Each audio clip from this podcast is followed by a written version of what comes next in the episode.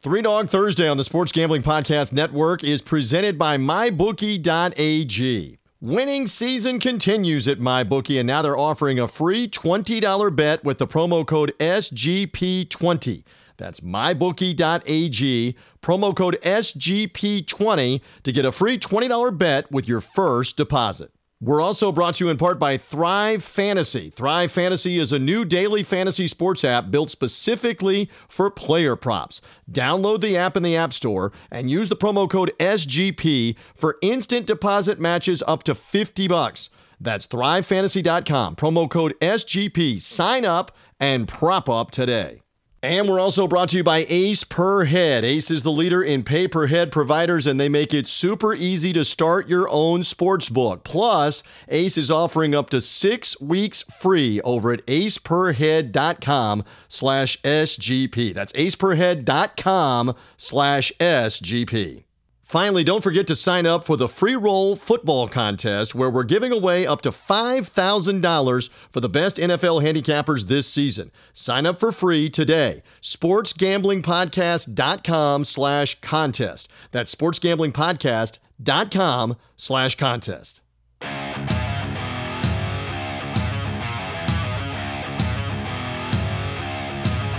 Football fans, it's time to go on the record for this week's matchups in pro and college football with just one catch. We're only interested in underdogs. Who can keep it close, if not pull the outright upset? Time to find out. It's Three Dog Thursday. Now here's your host, TJ Reeves. Yes, yes, yes. We are back for another edition of the only digital radio show that focuses in on those underdogs in college football and the NFL. It is Locktober, the second week of Locktober. Now, last week, we were able to come through with three of them. My thanks to Colby Dant of the College Experience podcast on the Sports Gambling Podcast Network of shows. Colby came through for you if you listened on this show, not only with the Charlotte 49ers, UNC Charlotte out of college football, but also the South Carolina Gamecocks. He went in the Carolinas for both picks in college. Both came through as underdog winners on this show. I also gave you the Boston College Eagles as well. The BC Eagles to cover at home with a large line against top ranked North Carolina uh, one of the top 10 teams in the country. So I took BC. We gave you not one, not two, but three underdogs this week or last week. We're looking to do better than that this week on the show. By the way, however you found us uh, via a social media link, the Sports Gambling Podcast network of shows, uh, through Three Dog Thursday on Twitter, uh, et cetera, et cetera. Uh, subscribe to the show, Apple Podcast, Google Podcast, Spotify, wherever you get podcasts. Subscribe, and Three Dog Thursday comes automatically to you whenever it's ready on Thursday to get off and rolling. We love the subscribers. Five star, rate us and review us uh, in the Apple Store or on uh, Spotify in specific. More people will be able to see us and find us. We love that. Tell more and more. There are thousands and thousands and thousands of you that have found Three Dog Thursday in the month of September and the first week in October. Keep spreading the word. Thank you, and keep spreading the word and keep subscribing. Keep propping us up here as part of the show. Going to be a busy show. Our senior handicapper, Brian Edwards, is back. Brian is rolling along in the NFL. His NFL picks will be at the end of the show. He'll talk college football straight ahead, including a very intriguing game or two in the SEC. And then, of course, the ACC has Clemson and Miami that we'll spend a lot of time on on this show. So, Brian has got some college underdog advice. Uh, he's got a Big 12 underdog that he really likes uh, as well. Even the Thursday night play, he'll tell you why on Three Dog Thursday he loves the Tulane Green Wave and American Conference action. So Brian Edwards coming up straight ahead, our senior handicapper from BrianEdwardsSports.com and Vegas Insider. And then you are in for a treat. The college football Hall of Fame coach Barry Switzer. Love, love, love the insight of the coach of the Oklahoma Sooners uh, who uh, is one of the rare guys to have college football national championships, a couple of them, and a Super Bowl title with the Dallas Cowboys. This weekend is Texas and OU. Boomer Sooner in Dallas. The Red River rivalry is already here. Can you believe that? Out of the Big 12, Texas and Oklahoma. Who better to talk than a man that won nine times in the rivalry, Texas and Oklahoma, against those Longhorns? Barry Switzer will be here to tell some stories of what it's like. Yes, it's going to be weird in 2020 because the Cotton Bowl's not uh, even half capacity. The Texas State Fair is not even taking place. The usual traditional surroundings around the Texas Oklahoma game not happening. The Coach Switzer's here to tell some stories uh, on the show, including I was part of this, his surprise 70th birthday party that came just over a decade ago on the Friday night before the Texas Oklahoma game. We almost gave him a heart attack that night. I was part of the surprise that night doing some work for Sirius XM Radio. Barry was one of our analysts. We were in on the surprise.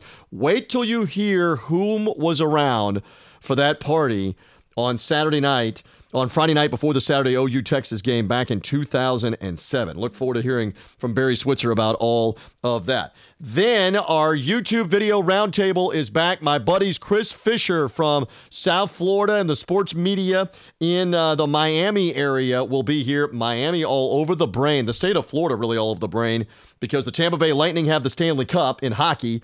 The Tampa Bay Rays in the throes of a playoff series as we speaketh with the New York Yankees.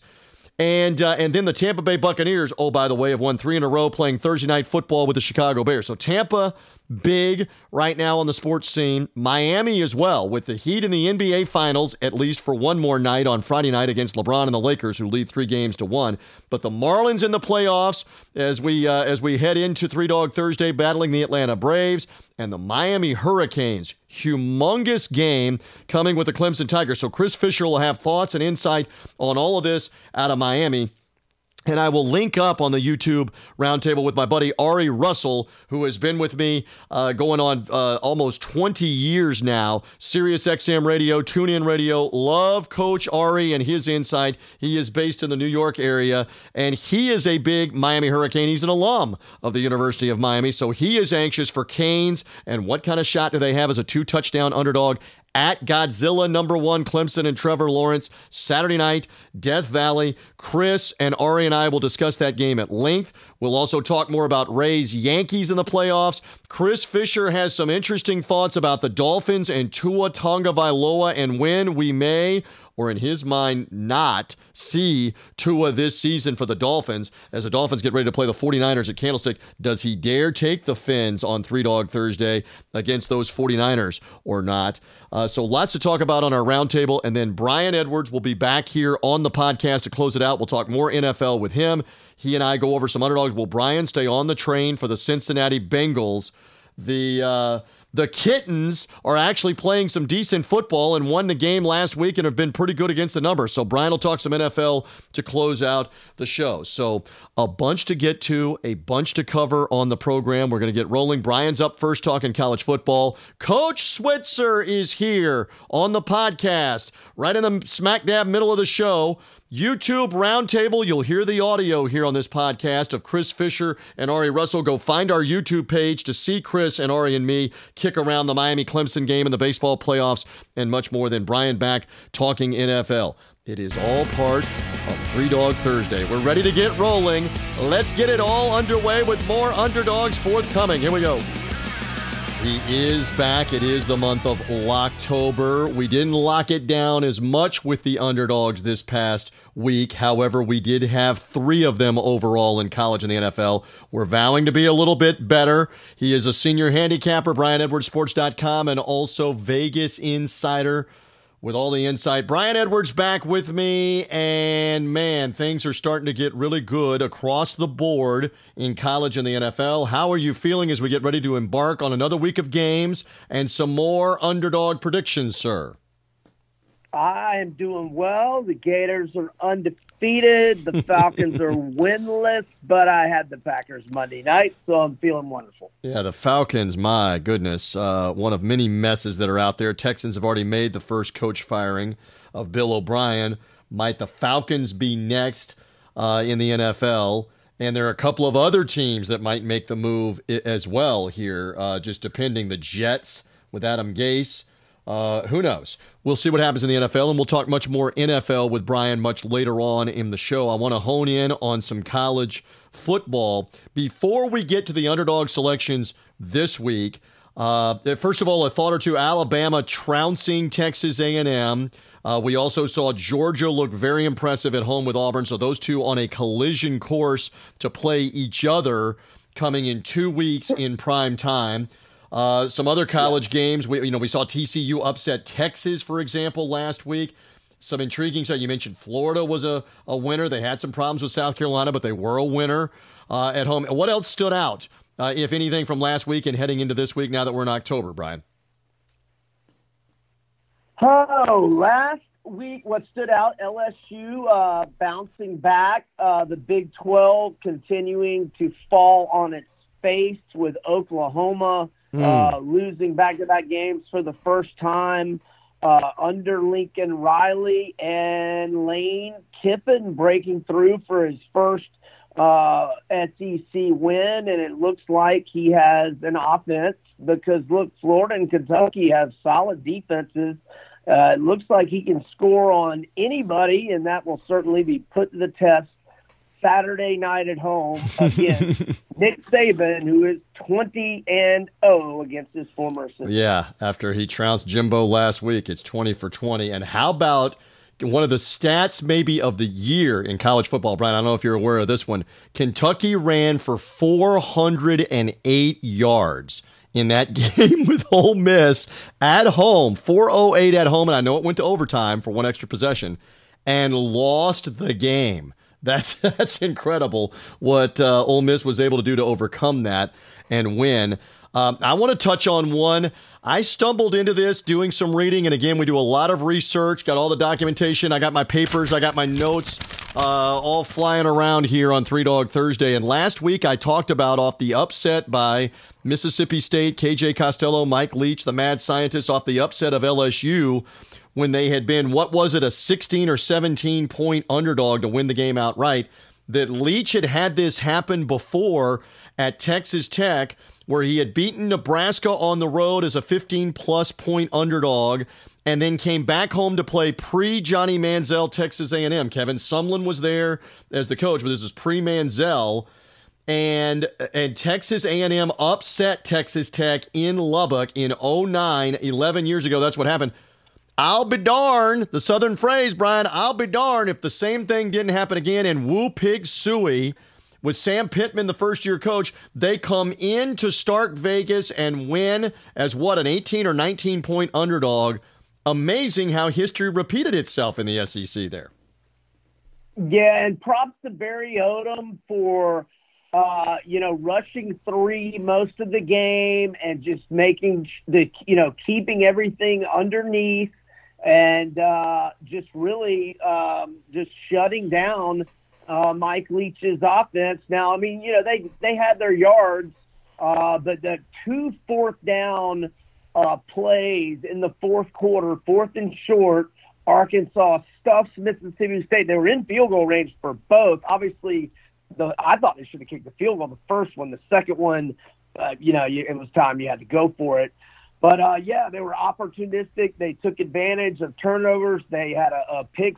KJ threw a pick six for the second uh, week in a row, and Felipe Franks, 20 of 28, 212 mm. yards, two touchdowns, no interceptions. Most importantly, and uh, uh, look, as good as KJ was setting those records uh, at LSU, he was really bad uh, last week. Three costly interceptions, one handed Arkansas touchdown. And Mississippi State at Kentucky on Saturday night. Somebody's going to get well in that game, and somebody's going to be smarting, especially if it's Kentucky losing two weeks in a row at home to the Mississippi teams.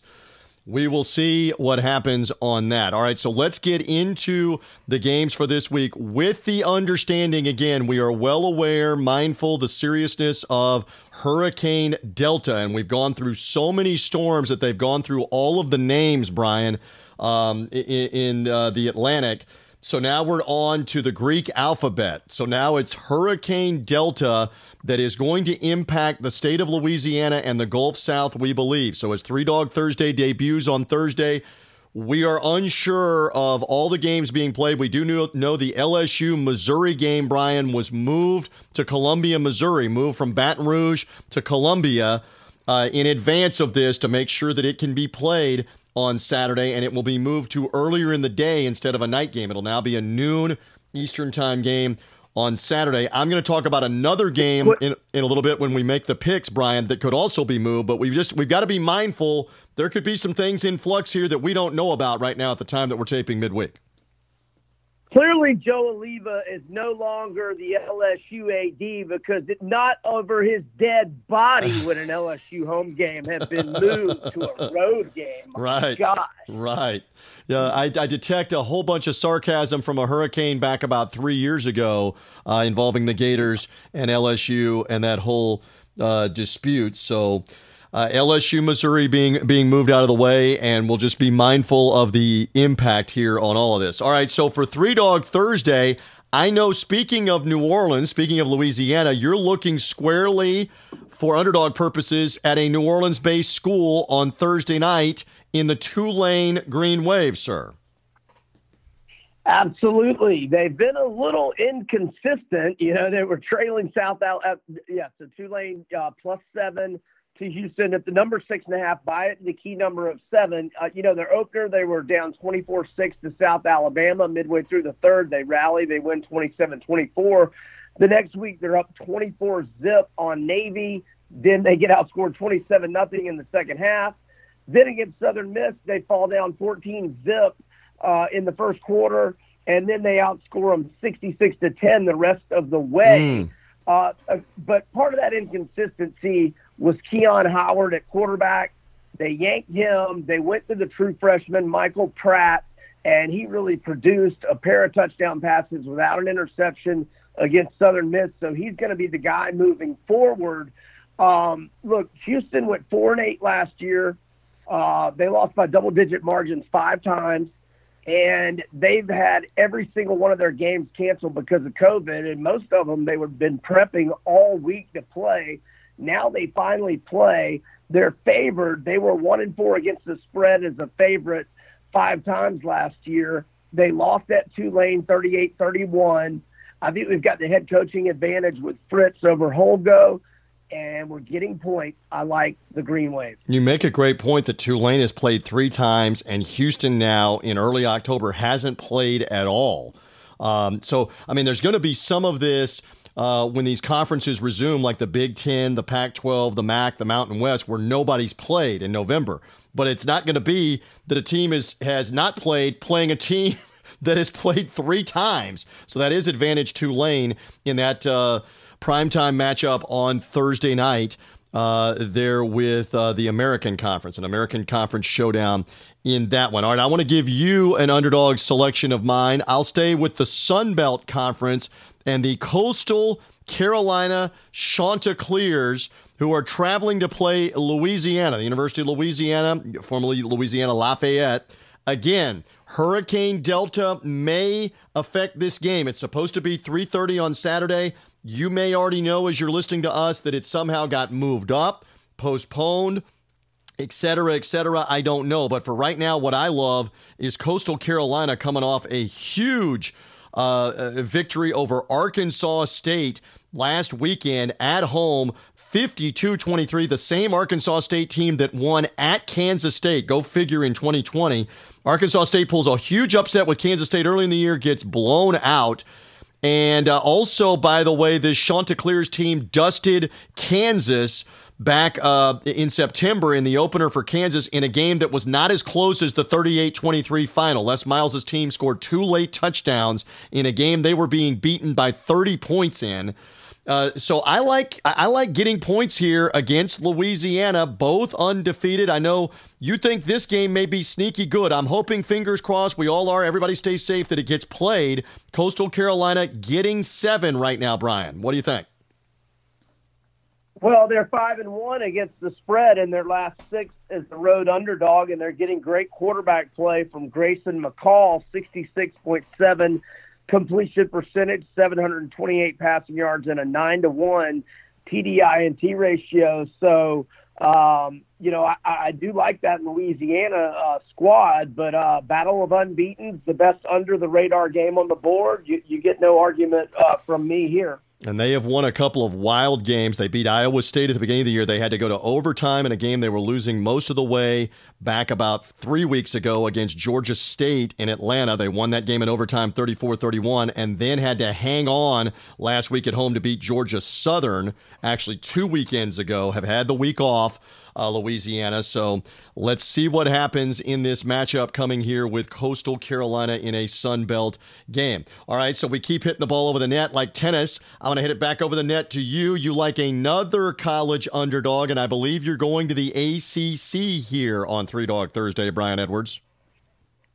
Yeah, let's go to uh, up to the Loud House, and that would be the Carrier Dome, the revamped Carrier Dome where Syracuse is just a better football team at home in their last 13 games at the Carrier Dome, 10 and 3 straight up, 8 and 5 against the spread in their last 6 as a home underdog. Dino Babers' squad is 4 and 2 against the spread and that includes a 37 to 20 win over Georgia Tech 2 weeks ago. Uh, and they have enjoyed an open date since then, and that gives them two weeks to prepare for the Blue Devils, who are off a 38 to 31 home loss, but that was a Virginia Tech team that was still missing Hendon Hooker, its quarterback, who had a really good season in 2019, and was also missing quite a few other players. Uh, Duke's got three major issues right now. One, it cannot stop the run. It is 60th out of 74 FBS teams in run defense, and this is a bigger sample size. Duke's played four times, mm-hmm. uh, 0 and 4 straight up. Uh, they got gashed for 324 yards on the ground by the Hokies last week. And secondly, Duke can't run it. 67th out of 74 FBS teams in rushing yards. And perhaps most importantly, they're without their two best players in the secondary, Mark Gilbert and Josh Blackwell. Uh, Gilbert was the first team All ACC selection in 2017 and has struggled to stay on the field uh, health wise um, since then. Now he did play in the first two games and had an interception, but uh, and and with those two guys, Blackwell and Gilbert, they give up 27 Notre Dame. Notre Dame's going to average way more than 27 this year. They give up 26 to Boston College. Since they lost these two guys, they've given up 38 apiece to Vatech and UVA.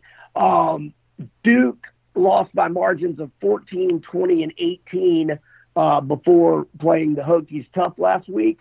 I think Syracuse wins outright at home over Duke. How about that? All right, for the Orange. And I had them at the beginning of the year on the national radio call of their loss to North Carolina. They were in that game before Carolina pulled away and covered uh, in the fourth quarter of that one. Uh, all right, so a little ACC for you, and that's an early 12:30 Eastern Time game on Saturday. We remind you you can get all of Brian's picks and information through Vegas Insider through his own site, BrianEdwardsSports.com, where he's been rolling along. But he's giving you a couple of underdogs here on Three Dog Thursday, which we love about him. I'm going to turn to one more. I did take a look at uh, Jimbo Fisher and Texas A&M as a home doggy with your Florida Gators. I don't like that one enough. I know I know Jimbo had a lot of success at Florida State against Florida, but I don't I don't like this one. I was not overly impressed with their defense. I think Mullen, uh, the head coach, has uh, has uh, Kyle Trask firing and Kyle Pitts, the tight end, enough here where. Uh, it's probably going to be a Florida easy win. So I'll stay away from that SEC game, Brian. But I like the Tennessee Volunteers, and I have no. I, I am a. I, I am a. Uh, I was born in the state of Tennessee, so I I I, uh, I come by birthright to the Volunteer State, but I have no love for the Big Orange. I'm a Memphis Tiger guy, so this is not a Tennessee bias on the pick. But the Vols just stood out to me on the underdog plays against Georgia, with Georgia sandwiching this game in between the big game with Auburn last week and now looming next weekend, the matchup at Alabama. I know it's a rivalry game for both, but I, I wonder how much Georgia gets up at home for Tennessee. Tennessee here has the longest win streak in the country, believe it or not, now, going back to last year at eight consecutive games in this crazy 2020. I'm getting 12 and a half points, and you got a number for me that Jeremy Pruitt has been very good as a road underdog as well, Brian, for this matchup. six and two against the spread in eight games as a road underdog since taking over up in Knoxville. And how about five straight, if I'm looking at this correctly, five straight underdog uh, covers on the road for Tennessee. And again, Georgia Georgia played very well in the first half of that game last week, and then it was a 3-3 second half between Georgia and Auburn as the teams made adjustments. Let's see. Again, this is the CBS National 3:30 SEC game in Athens for Tennessee and Georgia. I'll take the Vols and the 12 and a half here on the road. Uh, we are going to talk much more on the video roundtable with my guests upcoming, Chris Fisher and Ari Russell, about the Miami Clemson game. Brian, I don't want you to get away in the college segment without at least saying something about it. Miami gets two touchdowns. I'm leery about taking them as a th- as a three dog Thursday team uh, here as a college underdog. But just give me some, give me, give me uh, 15, 30, 45 seconds on Miami Clemson national TV at Death Valley Saturday night, if you would. Well, Clemson has just not looked uh, overly dominant. Now, I haven't watched a ton of them. Now, I DVR'd uh, Clemson UVA, and I did start to watch a little bit of it last night. Uh, I actually fell asleep watching it, but um, I, uh, you know, they never really got any big time separation from Virginia at home last week. We, you know, they certainly didn't cover uh, at Wake Forest earlier in the year. But some, but now maybe this is the game they've been gunning for, and they're ready to break out. Um, right now, it is a pass for me. Um, I, am going to watch some more of that Clemson Virginia. Right uh, uh, game. Well, I can tell you, I can tell you, they ran it well in that game. They had a huge pick six in the third quarter, which which spread the the margin out uh, even bigger, uh, forced Virginia to continue to throw. Um, and again, it, it is a huge game for Miami about impact. Are we back? Are we nationally relevant? So you know they're going to be fired up. But Clemson has handled so many of these big games and so many of these opponents with Trevor Lawrence at quarterback, with Dabo Swinney at the helm. I just you wonder you wonder if Miami can stack up. We're going to find out Saturday night, right? We're going to see. Yeah, and you know, let's not forget, you know, Clemson uh, lost Xavier Thomas, one of their better um, uh, defensive players. You know, when he uh, got COVID and had some complications from it, and, and they also, you know, lost. Um, well, uh, they lost Tee Higgins to the draft, and then they lost Justin Ross to the um, the neck condition. You know, back in uh, whatever it was, July or August. So you know, they they don't have their two explosive receivers uh, from last year, and um, so far it doesn't look like they're quite as potent as, as they have been the last few years. But uh, we'll find out a lot more on Saturday. We shall, and we'll talk much more on this game coming up in a little bit on the video roundtable. Brian, stand by. Great stuff. We've got much more on the way here as Three Dog Thursday rolls on. Lots more on the college football. Brian will be back to talk NFL underdog picks as well. Uh, we'll go back and forth over a couple of NFL games later on in the show. But first, let's talk about our friends at MyBookie.ag. Winning season means the NFL's in full swing, and it's your chance to win big with MyBookie.ag. There's no sweeter feeling than watching your team storm back in the fourth quarter to put a game away and put cash in your pocket, just like the Buccaneers were able to do last week, storming back from 17 down against the Chargers behind Tom Brady. So whether whether you're a first-time player, whether you're a veteran in the game, trying to take underdogs or siding with the favorites, the fact is there's no better time to get in in the action. So join up right now and use our promo code SGP20, and you can grab a free $20 wager with your first deposit to bet on anything in the sportsbook. That's right, my bookie is giving you the chance to make your first ever bet a winning one, and it's on the house, whether it's the NFL, the Major League Baseball playoffs, whatever's going on. An NBA Finals still happening on Friday, maybe this weekend. Check it all out. It's part of winning season. And again, the promo code for the $20 free bet is SGP20. Just remember, it's all with my bookie. You bet, you win, you get paid. Promo code SGP20. We're also brought to you in part by Thrive Fantasy. Come prop up on Thrive Fantasy this season. Thrive Fantasy is a daily fantasy sports app for player props. And with Thrive, you eliminate the countless hours of research and focus only on the top tier athletes that have the biggest impact in the game. In the NFL, you choose 10 out of the 20 available player props and build your lineup. In the NBA or PGA Tour Golf, MLB playoffs, esports, you choose five of the 10 players available, build up your lineup with the props, and go get it done. So I love a couple of props. If you're hearing us for the Thursday night games, look out for Buccaneers running back Ke'Shawn Vaughn, the rookie out of Vanderbilt, caught a touchdown pass last week uh, from Tom Brady, pressed into duty because of injuries to Leonard Fournette, LeSean McCoy. So in the Thursday night game with the Bears, Ke'Shawn Vaughn, whatever he has in terms of total yards, catches, play the over for Ke'Shawn Vaughn. He's going to have a great chance to do well on a player prop. If you like another player prop from this weekend,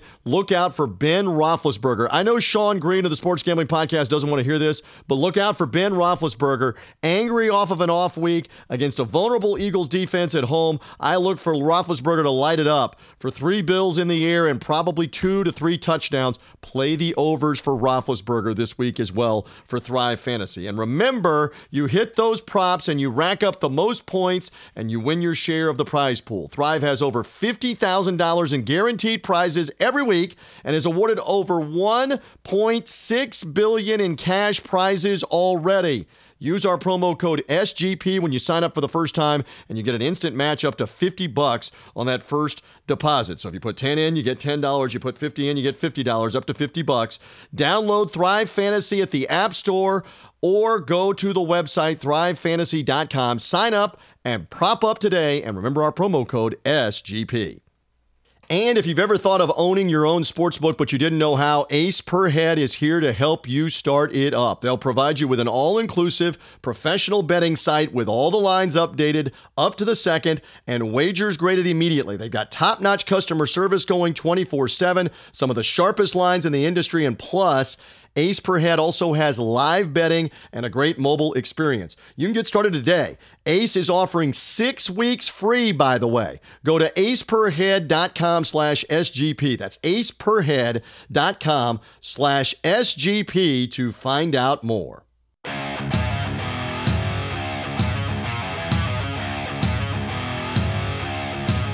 The dogs are barking. Who will get it done this week? Three Dog Thursday now continues. Here again is TJ Reeves. Oh, yes. As I mentioned, one of my faves on the podcast. I always love the inside of this man anytime, but especially when it's Oklahoma Texas week. The Red River rivalry game cranks up again, and the legendary national championship coach of the Sooners and NFL Super Bowl winning coach with the Dallas Cowboys is Barry Switzer back with me on the Three Dog Thursday podcast. Young man, happy belated birthday. I missed it by, I think, a day as we're taping this, but happy birthday and good to hear your voice. Two days, October 5th. This is the 7th. You missed it two days, but that's okay. Talk to you, DJ. Good to talk to you. I, and uh, enjoy it, and uh, it's been a while. I still, I still love the fact that when I text you or call you, you say, "How about them twins? You want to know how my twin daughters are doing?" And they're hanging in there, and I'm glad you're hanging in there in these COVID 19 times. And looky here, we weren't sure if we were going to get college football, but we have got it, and we've got one of the great rivalries in all of college football in Oklahoma and Texas. You coached in that rivalry some 16 times. What What is this like for Oklahoma and Texas, and for those that don't understand it?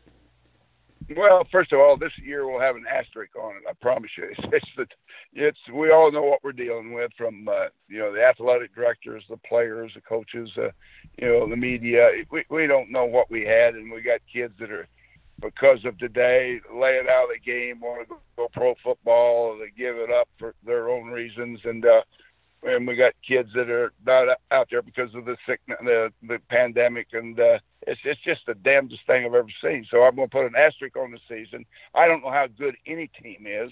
They hadn't had any continuity in practice. You know, none of the Sooners hadn't certainly, and uh, it, it's. Uh, I don't think we're these team any of these teams are going to be at optimum of what they could have been if they hadn't had all this uh, catastrophe happen to them. Yeah. But uh, it's still OU Texas game. They'll go down there. Whoever gets on the field is going to battle their rear end off to win the game, and uh, it is a huge game. But it, it, here's what's going to be different: Usually, uh, TJ, there's 500,000 people outside the stadium that's packed with 100,000 people because it's a Texas State Fair, the largest fair in the world.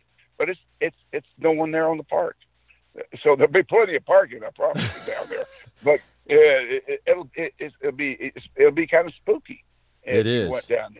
It, would be, and uh, so uh, no, it, it. But as far as the game, we'll get to see it, and uh, they're only going to allow, I think, twenty five thousand people in stands, a hundred thousand seat stadium, and and uh, we're a two and a half point favorite, and uh, I don't know how we're that, but we uh, we haven't put it together yet. Uh, uh, someone said the other day when we were playing Iowa State that we were practicing we were practicing social distancing tackling. and, and I, I've never had it explained that way before, but you know, really, it's. Uh, it, it, I think everyone is. It really. Is, oh, uh, we gotta gotta kind of get that together. Yeah, there's no doubt it's been odd. You don't know this. I'll tell you this here. I did a national college football game, North Carolina and Syracuse in Chapel Hill, the first weekend on national radio with nobody there. It's as bizarre as anything that I have done. At least they will have some there in the Cotton Bowl for this one you you always said to me that you know it's quite a scene to have half the stadium in Sooner crimson and white and half the stadium in burnt orange. It, it, will be a little different for the players, but at least they have some roar of the crowd, something to something to to feed off of if things start going well in this game. A little something, right? Well, they got a little something, but we always had an advantage, even though it's half and half with. Uh, you know, 100,000 people. We had 45. They had 45,000. So we always had the south end. That's the tunnel when you come down from the locker rooms, and all that was always red. They never flip flopped uh, the, uh, the ends of the field. The uh, 50 yard line north was always Texas orange, and the 50 yard line south was always red sooner. So we always came down the ramp. We thought we were playing at home. We really did, and uh, uh, because the crowd was louder and roared, and it was all Sooner fans there. So we gathered at the bottom, and if we gathered with the Texas team down there, they thought they were they thought they were playing away. They damn sure didn't think they were playing at home. but, uh, You've told me, uh, hey, you've told me many times you had to warn the young players and the freshmen, though, uh, freshmen about Bevo, though, at the bottom of that tunnel. For what reason? Yeah, Say it here. Yes. Yeah, I didn't want them coming back upstairs changing their shoes, going to go get a hand of the seniors walk down that ramp behind Bevo before, because that's happened. We've had kids step the potty and have to come back and change their damn shoes. Oh. Especially the kick. I want especially the kickers to miss all that. Oh. But uh, no, it's a it's a uh, really a different uh, spectacular event uh, for most people to see two bands come down the ramp at the same time and big longhorn steer come down the ramp. And we got a Sooner wagon and and it's uh, it's kind of country and western and what it is. Cowboys and Indians, Oklahoma and Texas. It's kind of what the old Wild Wild West was about. Love this man. Love his insight. Still lives on the campus in Norman as he was a national championship coach at Oklahoma for so many years. Barry Switzer with me on the Three Dog Thursday podcast. Uh, here hanging out and reminiscing. I didn't know this in all of your accolades. I did look at one thing that said against Bobby Bowden, Joe Paterno, Bo Schembechler, and Earle Bruce, you never lost a game against any of those guys. That's saying something. When you when you reflect on all these accolades and all this stuff, what do you remember fondly, including beating Texas ten times as you did? Well, I never lost to Darrell either, but uh, uh, Darrell Royal. But you know, I I had a great run in the '70s. We were the winningest program in college football. We had uh, Alabama was second. We were one, and uh, and we had a great run. Coach Bryant was smart enough to do what we were doing, running the wishbone. We copied Texas Texas was the first, and we were the second, and Alabama was the third. And and when you looked at all our records during this period of time, we were the one, two, three winningest programs in the '70s because no one got the ball from us. We rushed for four, five hundred yards a game, and uh, we set the national record. Uh, we averaged 472 yards a game rushing for 11 games. I think that's a national NCAA record. For big pro no one runs the ball that much anymore. You know, spread them all over the field. They get try to get people in space, and they throw the ball around. You you can't recruit kids that come block anymore. None of your backs want to come block. But pro football, you got to block. You got to protect your quarterback, and uh, that's very essential to you. But uh, you know, it's uh, it, it would be different to try to recruit today to my offense. But uh, but uh, let me tell you, TJ, I went two years ago to see Oklahoma play a team here in our st- stadium And uh, after the game, everyone was asking me, Coach, what happened? What happened? I said, Well, hell, you watched it. I said, Army had it for 45 minutes. We had it 15. And if we hadn't had Kyler Murray, we wouldn't have won it overtime in that 15 minutes we had it because they kept the ball from us. They controlled it. They kept it. They kept making first downs, and they you get the ball in four down zone, kick a field goal or or score. At least we kept them out of the end zone, make kick field goals. But uh, you know, it's uh, it's it's a game of the past. But I'm gonna promise you, it would still work today. We could go out and line up and end that with the athletes I had at that time, and and uh, we, we recruited, we, we, we would win the day to them because they don't see it anymore. You got everybody else spreading everybody on the field. You see that every week. All of a sudden, you come line up. You got to line up uh, in a seven and eight man front against my defense and my offense. And you hadn't even been playing that type style of defense because you've been playing hybrids. You've had people on the field six and seven defensive backs most of the time because everyone's on one back spreads or empties, right. and motions, and movement they, they don't have time to practice and get it ready for the triple option. Football. He uh, he guys, has he he has lived by that wishbone for so many years, and and everybody ran the wishbone back in the day, but they didn't run it as good as Oklahoma. There were very few that ran it the way that Oklahoma ran it well, uh, for all those had, years, for sure. Great, I had great athletes. It wasn't just our playbook was better than their playbook. You know, we we executed with great athletes and uh, great speed and great players. I had so many first round draft choices in my backfield. I had four at one time and uh, I had the first, the fourth, the tenth. I mean, really think about it. I backfield, and uh, but really, it, it was a, a different era. And my quarterbacks were, you know, like running backs. They were different. They guys that uh, I've only seen one guy that you know here at Oklahoma. I think Kyler Murray. Probably, I don't know if he's physical enough to carry it as much as the Jamelle Holieways and Thomas Lotts and those guys and J.C. Watts could do, but uh, he was quick enough, and he had obviously speed to take it the distance for you. But uh, none of the quarterbacks could have done what these guys did. Not not many did what this man did. Again, college national title, Super Bowl title with the Cowboys. Barry Switzer with me for a couple of more moments. Okay, I want to reminisce and just have fun about your surprise birthday party that we had. That I got privileged to be there. We were doing national radio with Sirius XM. I was in on the surprise with your wife Becky and many others. You were not. You could not figure out why you couldn't have dinner at your favorite restaurant in Dallas, Bob's Chop House. Little did you know that the likes of Toby Keith, uh, Jerry Jones, your former players, Keith Jackson, Little Joe Washington, were all waiting. I was in the background behind all of them to yell surprise. What a fun night that was, Coach. Yeah, it was. Even, even Marcus Dupree shows up.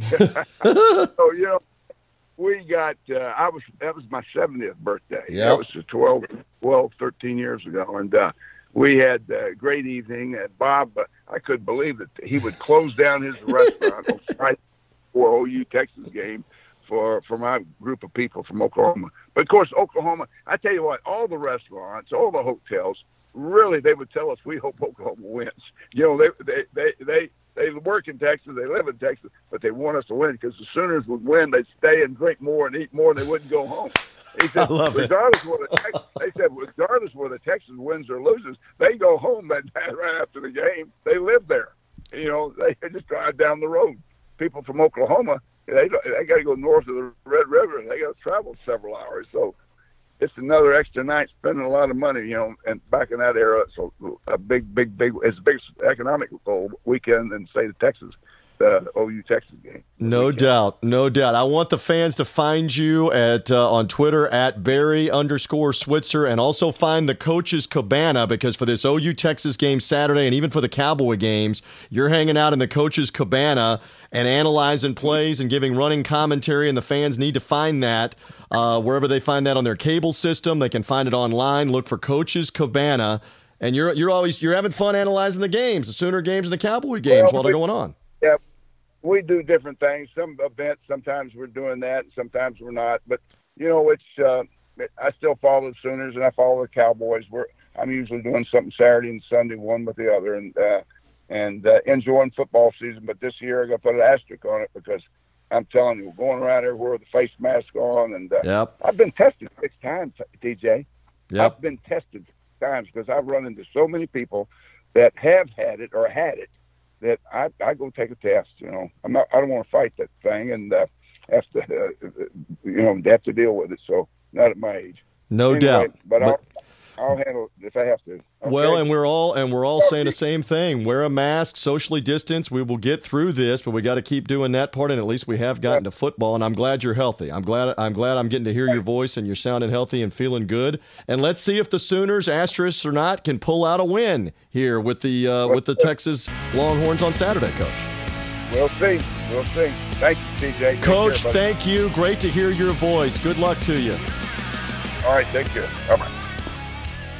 All right, it is our video roundtable segment time here on Three Dog Thursday. And if you're only hearing the podcast, say it all the time. Come find us on the YouTube page.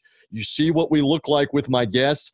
So, again, if you're only listening through Sports Gambling Podcast network of shows, sportsgamblingpodcast.com, or if you found us through a social media link on Apple Podcast, Spotify, come see what we look like on the YouTube page. And without delay, let me introduce my uh, cohorts, my colleagues, there's going to be a real South Florida tinge to all of this. Even though he's in New York, my man Ari Russell, my wingman from my days at SiriusXM, tune in, etc. He's in New York. We're going to duke it out over the Yankees and the Rays coming up. But Coach Ari, good to have you here on the roundtable. technically I'm in Edgewater, New Jersey. I don't want to anger the New Yorkers out here because there is that demarcation of the Hudson River that you really have to make clear because folks don't play around. So, and I get it, being from DC and Maryland, Virginia, I get that. So, out of respect, I'm in Edgewater, uh, Edgewater, Currently, New Jersey. Currently, currently, you do have to notify the New York authorities when you do cross the river and come into. Bo- both, uh, both back and forth, both sides. yes. Uh, Chris Fisher, also with me in South Florida, you multimedia star, longtime sportscaster in uh, Tampa Bay, in Miami. How you feeling down in South Florida? Oh, feeling great at this point. You know, we got a big game this weekend. Canes Clemson. Looking forward to that one. My my hometown Buccaneers are looking pretty good. So are the Rays after the win. So it's always good to see. Yes, there is a lot that we have to go over and discuss. And why don't we hop right into it again here on the video for those of us, uh, for those that are seeing us right now? Let's talk right away about this showdown.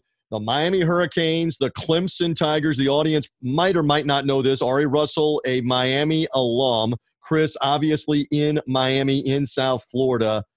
Okay, to you first, Ari. Your guys, I've seen them twice in person on national radio, handle Louisville and demolish Florida State. right. How good do they look to you? And then, second part is obviously what kind of chance against Godzilla Saturday night? Well, obviously, I mean, if you compare what they were like last year, I mean, it's night and day on every level. You know, from the coaching to the play calling to the plays players out there. Um, you know, even though they've got a lot of the same players returning, especially on defense. Um, obviously, the difference. I, I really think the difference this year is is uh, is King at quarterback. I mean, I think Miami actually has an actual steady person at center now, behind center, than they've had probably since Ken Dorsey. I mean, let's be honest with you here. I mean, like they, if you look at it, we suffered through mediocrity at best over the years. Uh, you know, a couple flashes here. I think Brad Kaaya was pretty good, but I think that King is brings it to the next level. He's clearly a leader, and you can tell that he's already got the locker room on lock. Like he's already got that. Slightly better than Malik Rosier at this point. Just Oh a my little. gosh. I mean- little- It's Rosier. Right. Rosier, yeah. it's uh, it's it is. also exit stage left Ex- for him. They couldn't hold the door for him Rosier, fast I mean, and even like even Perry, like yeah, I mean Perry has his tremendous amount of talent, but King just comes in there and you can just tell he's the leader. He's a leader of the team already. Um, you know, and Chris, you're down there. You see it probably more. You hear about it more often than I do up here. I have to, you know, kind of search, you know, uh, scavenge the web to, to find things. And you down there, people talk about it all the time. Uh, so, so yeah, I'm, am I impressed with with the difference between last year? Of course I am. As a fan, absolutely. Analyzing it in general, you have to say objectively speaking, it's worlds better than they were last year. I mean, this is a team that lost to what to FIU and to uh, Louisiana Tech, got shut out by Louisiana Tech. I mean, and now and now they beat Florida State. You know, Florida State is diminished clearly. So I mean, I, I'm give or take that. I mean, to still drop half a hundred, uh, you know, on Florida State in the rival, the biggest blowout in the history of that rivalry. Regardless, I, Florida State is really at the at, at rock bottom right now. I think, but still, it's impressive. UAB was a good win, and they really demolished Louisville. Is also a good team. Uh, you know, now it's against, like you said, Clemson. This is a different story. Uh, I mean, you're talking Sure. about you're you're going up. This is like going from the Gulf Coast Gulf Coast Instructional League to the major leagues over a weekend. You know, having two- Oh, o- okay. All right. So now let's enough of the brakes Ari there. pontificating. Pump the brakes there. Give me give me the lowdown, Chris Fisher, because you're close to it about this Miami resurgence. Rhett Lashlee, the new offensive coordinator. Thank Tell you. me more about all of it. That's where I was going to go with this because as much as I like D'Eriq King so far, and you got to remember this is pretty outstanding.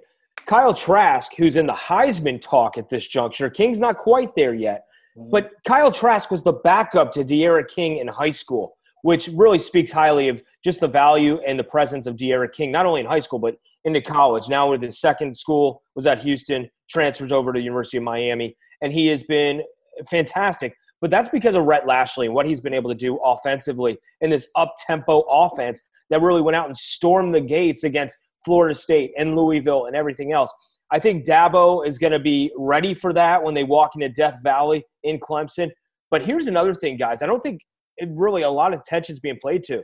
The fact that they're playing during a pandemic, Death Valley will not be Death Valley yeah. at night. If you've ever, and TJ, I believe you've been there, but Death Valley at night is haunting. The place shakes. It's incredible when you're on the field. I don't think the Canes have to feel that fear walking in there. And I love Nesta Silvera since I've covered him in high school at American Heritage. That guy brings all sorts of nasty to that defensive line. They're going to be missing Greg Rousseau, who pulled out prior to the year. Was expected to be a top 10 pick. This is the game they're going to miss him the most in getting after Trevor Lawrence. But I mm-hmm. think the Canes defense, Blake Baker is put, and Manny Diaz are coordinating a good game plan to go out and get Clemson in their house on Saturday night. Clemson is a two touchdown favorite at this point. I like them for six. I wouldn't say two touchdowns. I think they end up covering, but this is a big game for of the Canes because I don't think it's a case. This is their biggest game in years. You can go back to the Notre Dame game, the Virginia game at Hard Rock Stadium at night. Right. I don't think it's. I think it's much much bigger than that. Obviously, being ranked as high as they are, but I do believe that they'll be in this game. I think D'Eriq King puts them in this game. Brevin Jordan could have a big game in this one. And, and Cameron Harris has been running like a maniac. So if they decide to slow down the clock and go ground and pound, which would be shocking with Lashlee's offense, but I think the Canes cover, and I think it's not a blowout. And, and I think they prove something to the nation that the Canes are making their way back. Yeah. Voice there of Chris Fisher. If you're only hearing us, come find us on the YouTube page. Ari Russell is already uh, uh, here with me as well. And uh, we're, we're, I promise we're going to move on off the Miami game, but it's the biggest game of the weekend. And is it not fair? Quick comment from both of you. When that Miami team got into the top four of the college football playoff, as Chris was referencing at the end of the 2017 season, they faltered quickly, and I don't think anybody, and maybe even them, really believed they were as good as Clemson. And Clemson destroyed them in the ACC championship game. I don't know if they can win Saturday night, but I I have to believe, guys, they believe they are worthy of being in this game and can compete with Clemson even on the road. Are you first and Chris?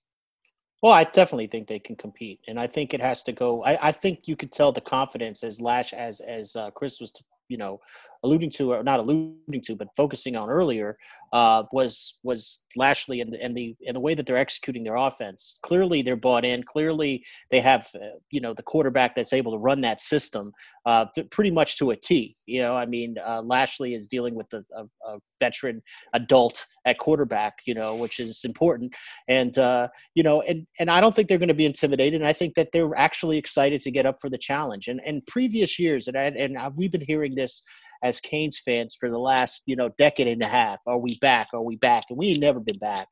You know, we haven't been back. Again, like it's hard to be back. You know, if we beat Clemson, yes, we can start saying yes, they're back in the mode because I think that they go over the hump. I think that Notre Dame victory was was smoke and mirrors. I don't think that Notre Dame team was really that particularly good. I think again Notre Dame is just kind of being Notre Dame oft- often gets accept, always gets ranked higher just for existing almost in, in my opinion.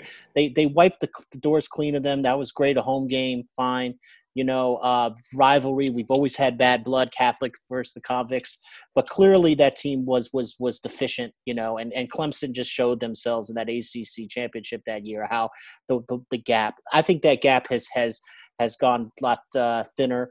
You know, but also because Clemson, you know, has players that graduate and have, you know, they they still have a bunch of. I know they've got, you know, Lawrence and and and, and the running back, you know, um, and and a great defense. But uh, you know, Miami's got veterans too, and there's one player that I wanted to point out that I think is going could possibly be the difference maker, and that's Bubba Bolden at the safety position, who is really showing himself to be one of the best safeties in the country, not just in the ACC, but in the country.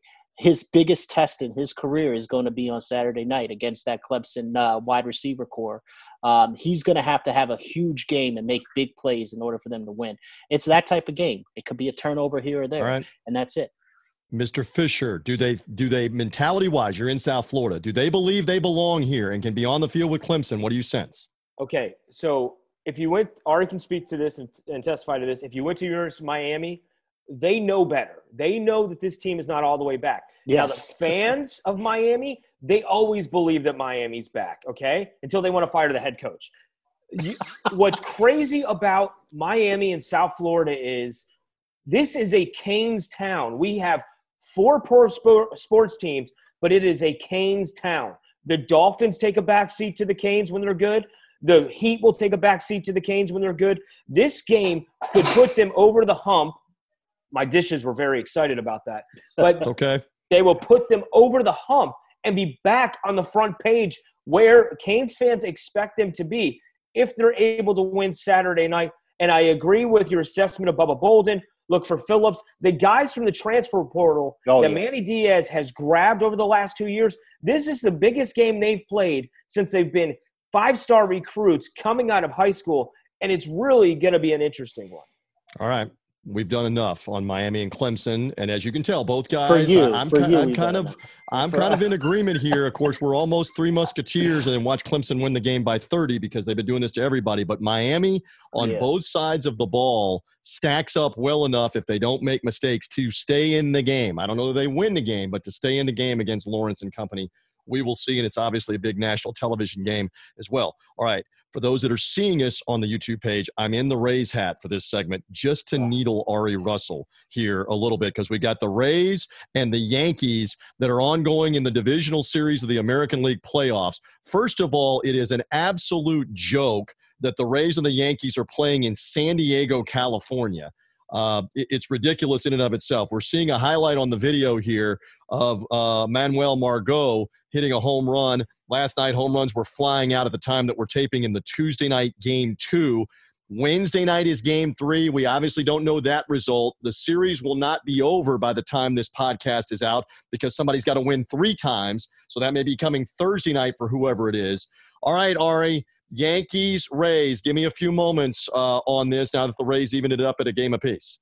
Well, first off, I think Aaron Boone handed a beautiful gift to Tampa to Tampa Bay, uh, the Tampa Rays here, uh, and, and I, I just don't understand, and I and I understand they kind of took it from the Tampa Bay uh, ideology of having a game opener or whatever the heck that is. Uh, it's just mm-hmm. something that I just don't quite understand, especially in playoff baseball. It's just very strange. It's it's it's your throw. I just don't understand. It doesn't fit the. Con- I can understand during the regular season for for for kind of getting people in motion and getting people to understand the energy to start, but for playoff baseball, which is a completely different monster, putting in the starter, and just let Garcia pitch, you know, or let Happ pitch, make a decision on someone and go from there and and live or die by it. And in this case, it just seems like you know Garcia came in there, he got out of the first, uh, he got out of the first, uh, you know, inning, and uh, he basically was able to, yeah, I don't know, like, and then Happ comes in there and and you know, people, Yankee fans are complaining about the strike zone, blah, blah, blah. Look, he gave up big taters to to, to yes, he did. Tampa and uh, you know in moments that was really just how about the know, fact just if i can interject happ didn't yeah. even really know what they were doing till like two hours before the game so that's a bit strange too to your point about boone kind of making it up as he goes along all right. mm-hmm. yeah it, it's I, if you heard some of the post post you know game by happ you could tell that uh,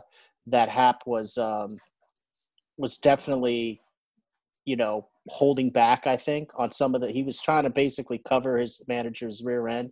I don't know if you guys saw that because you know, Dan, but here yeah. we get mm-hmm. the local, we get the local feed, so we see happen, and and I'm sure they probably put it on national TV as well. But you know, he was definitely doing a really good job, as veterans do, of protecting the manager's rear end there.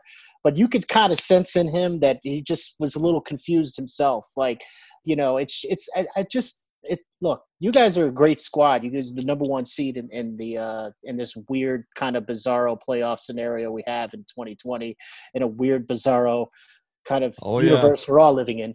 Uh you know but uh it, it was just bizarre in general. And uh you know i get it pitching staffs and, and whatever trying to with five games in a row which is another weird playoff scenario uh, but you know, I think Aaron Boone handed you guys a gift, and you guys opened it and took advantage of it, and you were a great team. It's a game and, apiece. Chris No, Fisher, you were nodding good. along with me about why is this in San Diego? It's cra- it's crazy to me. Well, first And off, then and then the teams are only there for the one series, and then let's move them to Texas. If the whole idea was to keep it sanitary or a bubble, send everybody to one place and play the games in one place would make a lot more Like sense. But anyway, Baseball Chris, I'm stealing thunder. Go ahead. Give me give me your no, thoughts. I I mean, like that idea. like the World Baseball Classic, which we've had here in Miami, which is just amazing. And then to speak to Ari's point, TJ, I hate to say it, you know I'm from Tampa Bay, and if the Yankees were to play a playoff game in what I still call the Thunderdome, but in Tropicana Field, right.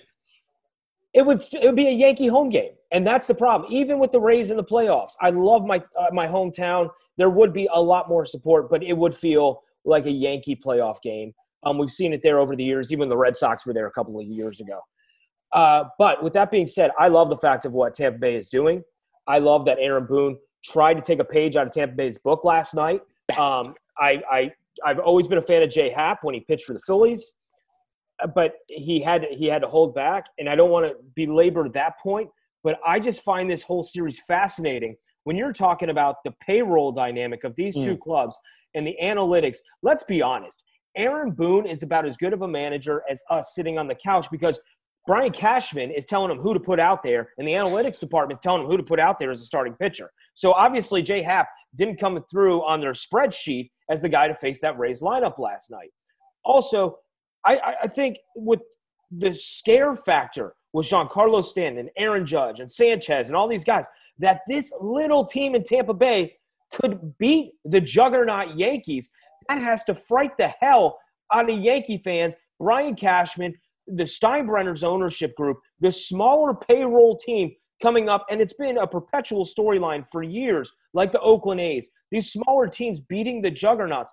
But with the New York City tabloids and all the different papers up there, that's really going to just kill the Yank- um, the Yankees front office if the Rays are able to pull this off and knock them off. And I do like the Rays in this series because I think there's a fear factor here. Giancarlo Stanton's hitting the hell out of the ball. I've seen that firsthand when he was on a tear here in Miami, and he doesn't cool off for a while when that seemingly happens. But rolling out Charlie Morton in game three, I think that is going to be a huge benefit for the Rays against Tanaka. I expect them to be up 2 1 in this series. I expect them to win it in, in a full stretch. And it's going to go the distance this series, I believe. Interesting. But I think that the Rays end up winning it just because they play proper baseball. If they got to put down a bunt, although it goes against analytics, they'll put down a bunt. The Yankees are a straight up swing trajectory swing, uh, team that is that's told with Sanchez, and as much as he strikes out, Giancarlo has that same problem. So when he's cold, but right now he's seeing the ball so well. and, and like even with Fairbanks struggling last night in the ninth, when the Yankees seemingly could have came back with all that power, but he blew him away and he was able to get out of it. I think Right. the, the Rays bullpen is going to be their savior, and I think they end up moving on in this series. Okay. I don't. I can't real quick. disagree with with what Krabby like. Honestly, it's it's the the Rays have that scrappy lineup that just I and I'm I'm with you. Like I'm not a big fan of this analytics stuff. I just think that at the end of the day, it's overthinking. It's the play on the field and the moment of the you know pitch by pitch, and not you know the spreadsheets and the sabermetrics or whatever it is. At the end of the day, players have to play and they have to show up. And and the Rays, I mean, like I was impressed last night. They really they you know they got because that game one was really that was that was a tough loss. They, they took it on the chin. They came back and turned around. You know, last night. Granted, you know we'll see what, what you know. To me, I agree. Boone Boone to me is really gonna like if the Yankees lose this series, I can't see Boone surviving. I mean, granted, it's hard Welcome to, to- because you know, welcome to your worlds, right? Welcome to I, New I York. hate this. I'm. Yeah.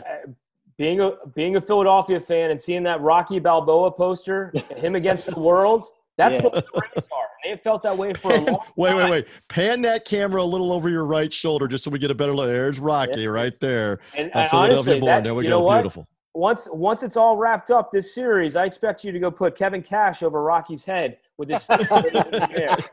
Because- Well, to. and the other thing, and, and again, we'll move along here, but we're talking a little baseball with uh, Chris Fisher and Ari Russell. Again, if you're only hearing us on Apple Podcast, Spotify, or however you found the show, the audio version of the podcast, come find the YouTube version and see what we look like with the moving pictures on all of this. Uh, but the, I mean, again, we're talking in the aftermath of game two. Game three is being played before the podcast is out. So you, the audience, already know what happened in game three. We don't know. And I am predicting there will be fireworks of hit batsmen, dust up. Wa- Watch it happen. There's bad blood between these two teams. It may not be game three. It may be game three. It may be game four. Let's see what happens between these two teams. Stanton, is, do Stanton is definitely getting plunked. There's no Sta- question. Stanton has been doing some posing, and they may do it to him. I, I, if it was me personally, I would not do it to Aaron Judge, who's built like a defensive tackle. So it would not be him that I would be hitting. But let's see what happens because Chapman was throwing at the head of some Rays at Yankee Stadium earlier uh, back in August. So there's still bad blood between these two teams and a lot to watch on that. While we have a moment, you know, I'm always pimping Ari Russell's Smack Apparel and my guys at Smack Apparel. So I've got the Rays hat on, but I've got the Smack Apparel shirt. If you're a Rays fan, uh, that if I don't often hate, but if I do, I prefer to hate the Yankees and the Red Sox from our friends at Smack Apparel. So you can get great Smack Apparel merchandise, just like what I've got on here. Go to smackapparel.com. Get in the face of your opponent, your, your biggest rival, make fun of them. Smackapparel.com. Buy it through the site. Use the promo code. Uh, uh, Bo, uh, what is it? 2020 BOGO. 2020 BOGO is the promo code. That means you buy one, you get one 50% off. So Get in your- 2020 BOGO is the promo code that still works on any of their stuff. Uh, they've got the socially distancing Aaron uh. Judge home run shirt you can one. get. He's been socially distancing home run balls since 2016. So whatever it is, football, baseball, the Lightning Stanley Cup playoff shirts, it is 2020 BOGO for 2020 the year and buy one get one 50% off for smackapparel.com. So I get in a little plug there with that. All right, couple more subjects. I promised these guys we would get out of here fairly quickly. Let's go back to the NFL. Uh, Chris and Ari, uh, you know this. Uh, I am associated with the Tampa Bay Buccaneers and their uh, radio broadcast and have been for the better part of 15 years with the Hall of Famer Gene Deckerhoff on the call. And lo and behold, looky here, the Bucks have won three in a row, and Tom Brady is the offensive player of the week in the NFC. Now, again, at the time that we're taping and Three Dog Thursday is released, Buccaneers Bears Thursday night, Soldier Field. Fox and the NFL Network will televise it all over the country. So we add that to the mix of the baseball playoffs of the college football. We've got Bucks and Bears kicking off the NFL weekend. Brady five touchdown passes to five different receivers last week. And suddenly the national media changing its tune. I'm saying this after the loss to the Saints in week 1. Brady looks much better. The Bucks have won 3 in a row. But that's me saying that. Uh, Chris, let's go to you first. What what about Brady and the Buccaneers as they've completed one quarter of the season? Well, I'd have to be impressed with the fact that they seemingly are a second half team. And a lot of teams that are able to come back like that really show a lot of poise. And I think that speaks to the leadership of Tom Brady and guys like Gronk, Shady McCoy, some of the veteran leadership that that resides on that offense. Um, but as they go along here, I expect their offense actually to get better. As you know, working within Bry- uh, Byron Leftwich's offense, you know, it, it's going to take time for Tom to get things down. He doesn't have his normal his normal players. Him and Gronk seemingly aren't on the same page as of yet, like they used to be. And and then the big thing I always wondered about was Gronk. As much time as he spent away from the game, taking that year off, was he always there because he was injured? Like, it, how much back is he to what he was years ago? And and I think that's drastically dropped off. But I, I like where the offense is at. It'd be nice to get Chris Godwin back, Mike Evans healthy, um, some of those players, and, and then going, you know, playing the Bears this week. I mean, they're in shambles. Nick Foles, he's great off the bench, but and I'm an Eagles fan, and I, I love Nick Foles obviously, but the fact that um, he's just unable to be a starter and he struggles in that role. The Bears are really spinning their wheels right now, despite that comeback two weeks ago. Foles showed he was unable to do it last weekend. I like the Bucks going into this matchup, and, and I honestly believe that you know it sets things up because if they do it in a shortened week, then they're going to be able to get it all together in a week and a half before their next game. I think Brady's uh, going to be fine there. I think they're going to end up winning the NFC South. Well, and just one quick note on the schedule. It's going to get much tougher after the Bears because after that 10 day layoff, it's the Packers at home, go to mm-hmm. Vegas and play the Raiders, which won't be easy. Then the likes of, oh, by the way, Mahomes in Kansas City, if all things are equal, Saints in a rematch on a Sunday night, Rams on a Monday night. All right, Buccaneers coming to New York to play the Giants in the middle of that on Monday That's Night a win. Football. That That's might be the easiest game, though, out of a whole group, an onslaught of games that are going to be much tougher right now for the Bucks to try to figure this out. Um, again, Ari, you're at a distance here. Give me a thought on Brady and the Bucks and a work in progress, just real quick. Well, luckily, since we had a Thursday night Jets game, we weren't uh, in in the New York area. We weren't uh, plagued with having both the Jets and Giants on Sunday, so we had a chance to watch the Tampa Bay game. So I got a chance to watch. You know, uh, I saw the first game also. It was on here Mhm. too. Um, you know, and, and I was impressed. I, I really thought that it's starting to click. It's start you starting to see it. Uh, you know, he's distri- he, it, it's it's getting there. You know, it's a work in progress. Uh, but I, I think that it's a work in progress in, in, in, in a good way. And, you know, it this is a good team. You know, Brady is clearly doesn't need Belichick. You can see that. You know, this last last game is is Brady looked like he was 33 again. And he looked great. You know, he was hitting hitting receivers in stride. You know, I, I really like your running game a lot. You know, I, I I like what you have going on there too. For right now, even though everyone's injured, it seems. But uh, you know, I, I, I just, yeah, I agree. I agree with Chris. I think that they have a really good chance of winning the, uh, the, the South here. Um, you know, granted, they, they, it's a good year to win the South. I think, um, but uh, I think it's, it's, it's, it's looking pretty good, even though their It's schedule them and the tough. Saints. It's them Yeah, and the of the, Saints. yeah, forget and the they, and the, the rematch Falcons is are just a mess. Yep. Um, and the Panthers know, have a first year coaching staff. Yes. Right, and and I and I don't think the Saints are as good as they they have been in the past. I, they clearly they haven't been playing as well, and they're usually a second half team anyway. But I mean, I just think like, look, yeah, I I really like Arians as a head coach, and uh, you know, I'm really I'm really I'm as as a DC guy. Leftwich is uh, we love Byron Leftwich because he's a DC public school kid. He went to H.D. Woodson. Like we love Leftwich, you know. Mhm. So you know, uh, and and so we want to see him succeed, and uh, so I'm looking forward to to seeing what what's going on uh, with you guys, and I think it's a good year. And uh, who knows? The, the, the NFC is pretty pretty weak. Uh, you know, obviously you got one division that might as well get relegated to the Canadian Football League at this point. Uh, come on now. I, I'm be a Giants fan, so Oh, like, right. so you're talking The about- Giants, the Eagles, the Cowboys, and the Redskins are they combined going to get to 20 wins this season? I think It's the not, winner it's of not that looking like it. si- is is going to have six wins. It might. It's not. It's not pretty there Uh, for the NFC. Uh, we've got a scoot here in a moment or two. Uh, hey, Chris, just a quick comment from you. Uh, Ryan Fitzpatrick still playing for the Dolphins. Dolphins slated to play the 49ers this weekend. How long before we see Tua, the number one pick out of Alabama? So much hype around him. How long will they wait? What are you hearing? What do you think? Just real quick. Well, Brian Flores said on Wednesday morning that Tua is not ready yet. And he's always been a proponent of sticking with a veteran. We saw it last season when it came to Josh Rosen. I know Tua is a completely different uh, quarterback than Rosen.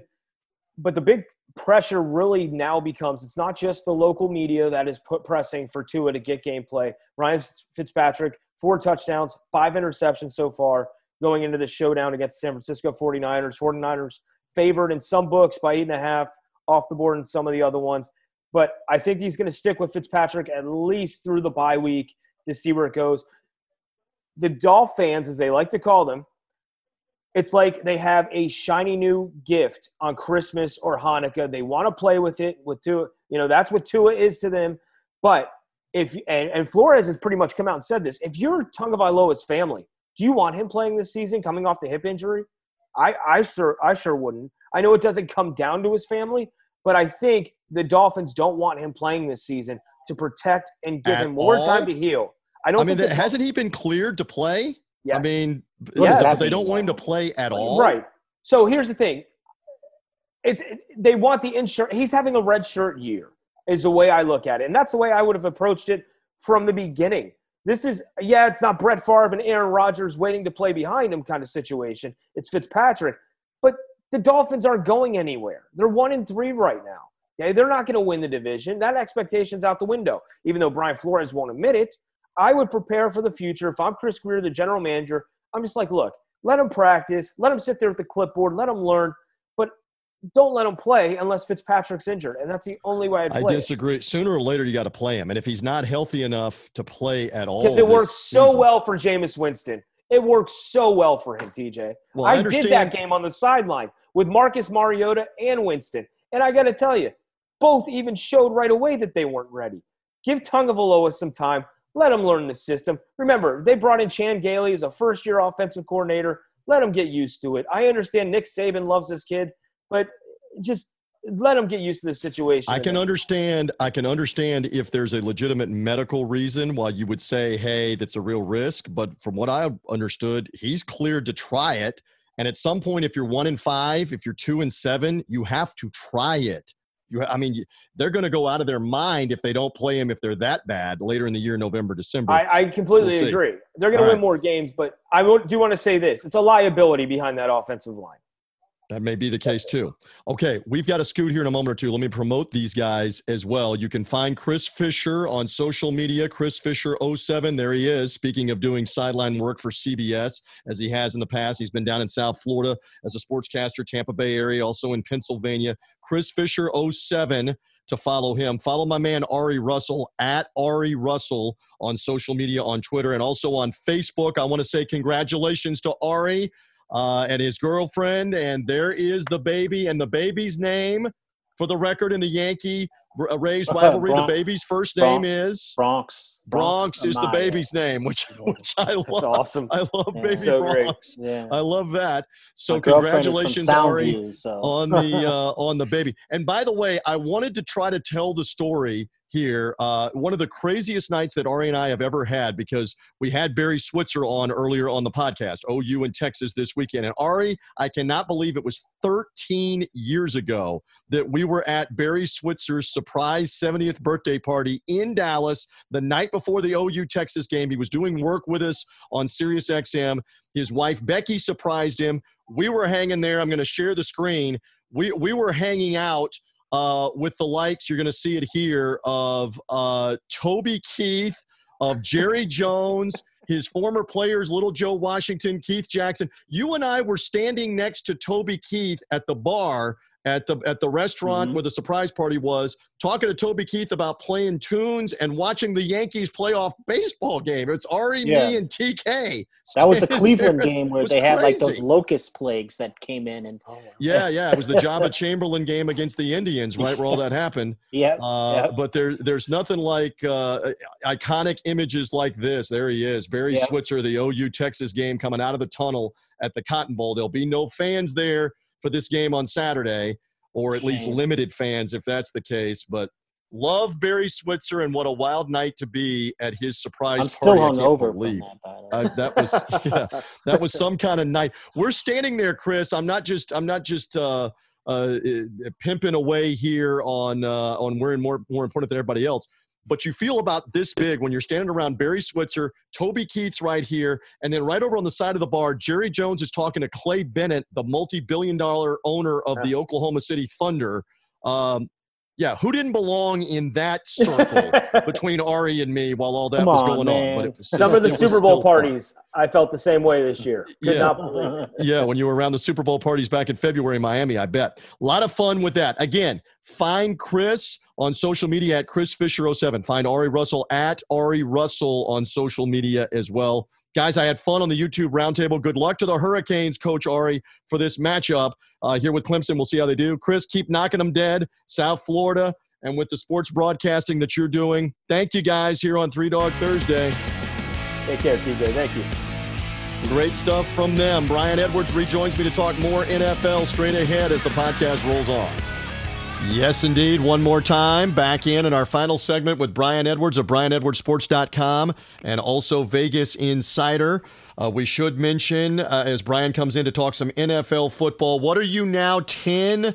What is it, 10 3 and 1 or 10 2 and 1 over the last two weeks in the NFL on all your picks, not just underdogs, correct?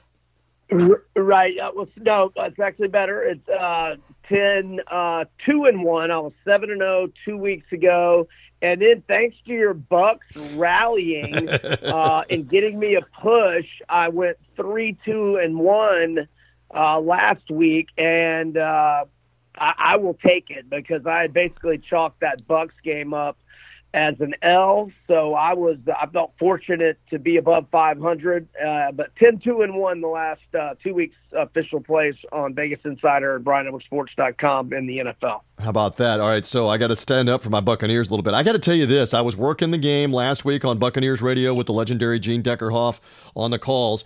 Yes, it was 24 to 7. Yes, the Chargers uh, idiotically, I'll use that word, tried to hand off inside their own 5-yard line in the final 45 yeah. seconds of the first half. That fumble changed the momentum, got the Bucks a quick touchdown, but I still with a whole half to play, I know it's easy for me to say. It's it's easy for fans, it's easy for the media to say.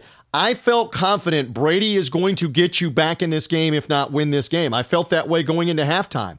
And sure enough, uh, he diced up the Chargers for much of the second half. He was just named on Wednesday the NFC Offensive Player of the Week, and he silenced at least for one week a lot of people saying he can't make the throws anymore because Brian he was making throws all over the place in the comeback win 38 31. Buccaneers will now play on Three Dog Thursday as the podcast is debuting. You may already know after Thursday how they did in the game with the Chicago Bears Thursday night in Soldier Field. Nick Foles expected to start.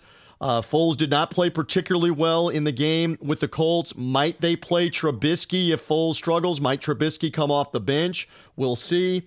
Brian, I will say for you and for the audience in advance of this game, Buccaneers very banged up at wide receiver. Chris Godwin has already been ruled out again with the hamstring injury. Mike Evans, questionable to play, ankle injury, played through it last Sunday. LeSean McCoy will not play at running back. Leonard Fournette, questionable to play. Buccaneers depleted. They put O.J. Howard, the tight end, on injured reserve with an Achilles injury late in that game. They're Whoa. depleted. They're depleted at pass catchers. Let's see. And I know you noticed on Wednesday afternoon that the line had already come down at least a point right now for the uh, the Bears uh, as an underdog at home. That the Bucks now only favored by three and a half. We'll see if the Bucks can gut this one out, but my friend, they're clearly banged up right now at receiver. I don't know if you can run a pass route. Can you get on a plane, get to Chicago, and run a pass route for Tom Brady if need be? Ten years ago, I I, I had ten snaps for him, but uh, right now, no, no, no.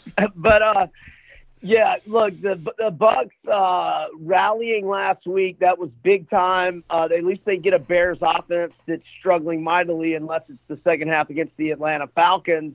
Um, but you know, on the road on a short week, uh, that always tends to make me want to yeah. originally lean to the home team. So uh, right now, I don't, I don't know that I have much interest in that game. You do say to everybody, and you love Ke'Shawn Vaughn, the former Vanderbilt running back, as uh, maybe fantasy football and otherwise. Ke'Shawn Vaughn may get a good look here uh, spelling Ronald Jones, who ran for 100 yards last week. So, again, if you're watching Thursday Night Football, this is a rookie out of Vanderbilt. And, Brian, how about this for an all time moment and trivia question? Your first catch in the NFL comes from Tom Brady, oh, by the way, on a touchdown that wins the game in the fourth quarter against the Chargers. I mean, you can't tell a fishtail and make it up better than that, can you, for Ke'Shawn Vaughn, the rookie running back? And we may see a lot of him on Thursday night. Who knows?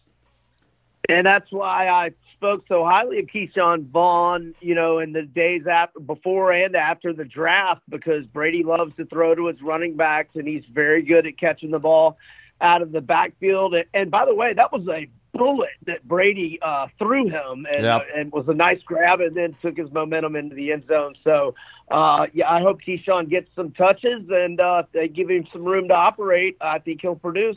All right, we'll see if that is the case Thursday. And again, if you're listening to us after Thursday, and a lot of people do on Friday and Saturday, we keep promoting the show. You may already know that the Bucks were fantastic, or not so good, or beat up, or the Bears upset them.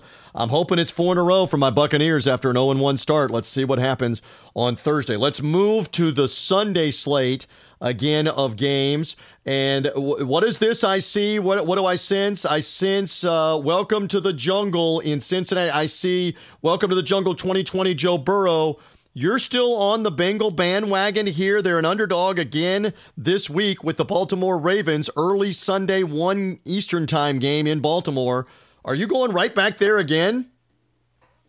And why not? As I uh, noted a few weeks back, Joe Burrow is already a top ten quarterback in the NFL. You told me to slow down, and the Chris on the Chris Vernon show in Memphis, I got my absolute head ripped off by Chris Vernon and John Roser for implying such a thing. But here we go, three weeks in a row, 300 yards passing the first, if I heard that correctly on Showtime's Inside the NFL last night, I, I think I heard him correctly. Uh, I think they said it's the first rookie to ever throw Correct. 300 yards passing in a row, three straight games. The first So- three games, the first three games of your career. Oh. Correct. Yes, that's correct, and that's what he did. You're absolutely Okay. right. Right. So uh, 17 and 8 against the spread, the Bengals are in their last 25 as a road underdog. If you got a good line like I did in week one against the Chargers, you push that game. I have bet on the Bengals every single week this year, and I'm 3 0 and 1 in the, against the spread doing so. They're catching 13 at Baltimore. I made the line 10. Geno Atkins might be back this week. The eight time Pro Bowler has missed the first four games, and if he does make it back, that will help their run defense, which has been an issue, as we saw certainly in that Thursday night game against Cleveland. But uh, Joe Burrow will keep the Bengals in the game. Joe Mixon had a big game, three touchdowns on uh, Sunday against the Jags and the Bengals are one, two, and one straight up. And for me, they are three, zero, and one against the spread. All right, very good. So he goes with Cincinnati as an NFL underdog in our remaining moments here on Three Dog Thursday. I don't like a lot of underdogs on the slate for this week. I'm just being honest. I, I if I'm obligated to take one, which I am, Cleveland as the home underdog after the great win, the wild win against the Dallas Cowboys, playing an Indianapolis team that has basically been a solid muck it up, play defense, low scoring team throughout this season. I like Cleveland with that explosiveness. If I've got to be pinned down to one, it's going to be that one. I was looking at the Chargers getting seven or eight points against the Saints in New Orleans. Again, we don't know with Hurricane Delta. You may know this. We're taping midweek for Three Dog Thursday. Might they have to move that game? Brian and I don't know that. Might they move it uh, to another location? The Chargers again stayed obviously in the Eastern time zone after playing the Bucks and waiting to play the Saints. They didn't go back to LA. Justin Herbert looked good to me uh, field level, but I just I'm going to stay away for that one. I'll go back to Cleveland uh, with Baker Mayfield, the Heisman winner, with OBJ, with Jarvis Landry, with the weapons against Indianapolis. I'll take that point and a half. I think Cleveland can win that game. That will be my underdog play here for Three Dog Thursday purposes. Brian, did you have anything else to add in the NFL? I know your Falcons are Yeah. uh, are struggling mightily. Dan Quinn still has a gig here midweek, at least. Arthur Blank standing by him as they host Carolina early on Sunday. Anything else from the NFL that stands out, whether it's Quinn, the Falcons, or anything else? Yeah, so I, I haven't um, pulled the trigger quite yet as the line sits at nine and a half right now. But do the Cowgirls deserve to be a nine and a half point favorite over anybody right now? I'm not so sure. The Giants defense is playing really good. The Rams uh, offense had just been churning along this year, uh, scoring 37 at Philly and 32 at Buffalo. And then the Giants hold them to 17, and the Giants had plenty of offensive opportunities last week, but just could not. They need to get the ball to my boy Kaden Smith way more often. Uh, the Giants' offense has been an unmitigated disaster, uh, but they're facing a porous Dallas defense that might be worse than my Atlanta defense. Mm. Uh, I'm keeping my eye on the Giants. If it gets to double digits, I'll, I'll, I'll probably be dipping in for a little taste of that. I must jokingly say the most fight the Giants showed was the Golden Tate Jalen Ramsey fight at after the game was over with. They, they should have fought like that figuratively and literally throughout the game with the Rams. Um, you are aware Saquon Barkley is lost for the year with the knee injury. I'm sarcastically saying. I mean, they, they just don't have enough Sure. offensive punch here. But you think Dallas's defense is bad enough that the Giants can hang in there and getting the nine and a half or ten might be worthwhile. You're saying keep an eye on it, and I'll segue it. You will pick it officially, yay or nay, on BrianEdwardsSports.com or Vegas Insider. They will see whether that pops up uh, there or not as one of your plays later in the weekend, right? This is correct. As I take a 10 2 and 1 run in the NFL into this week's action. Yep, you can find those picks BrianEdwardsSports.com or VegasInsider.com, and you can uh, follow my in-game suggestions uh, on my Twitter uh, handle at Vegas uh, B Edwards. And after um, some tech issues that have been going on, uh, we think we've got everything fixed at MajorWager.com, Ah, and you can follow Major Wager uh, Twitter account at Major Wager Uno, and uh, starting to uh, get some fresh content back up there. And uh, by, by the weekend, should be uh, back to normal at MajorWager.com as well. Love that. Again, I love this man's insight going with the different underdogs. He loves Burrow and the Bengals here. You are aware they're playing Lamar Jackson in that game on the road. You do you, Quite aware. You, uh, you're, you're very aware. Quite okay. aware. We'll we'll. Quarterback advantage to the Bengals. Oh, listen to you. Now I'm going to take your head off on that one. Quarterback advantage to the Bengals as as Lamar Jackson becomes the first quarterback in the history of the league. What is it with 25 or more hundred, uh, 2,500 or more passing yards and a thousand more rushing yards inside of three full seasons in the NFL? It's pretty incredible what he's been putting up um, so far in his uh, in his career. All right, so uh, in any event, those are the NFL games for this weekend.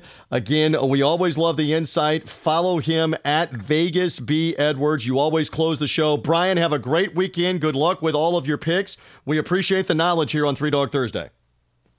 Thanks, CJ. Enjoyed it as always. Best of luck to you and your listeners with your wagers. Let's uh, catch some winners. Let's hope that we are able to do so. My thanks also to the legendary coach Barry Switzer talking Texas and his OU Sooners. Our roundtable had Chris Fisher and Ari Russell on it. That's on the YouTube page. You can go find us on YouTube with the Three Dog Thursday Roundtable.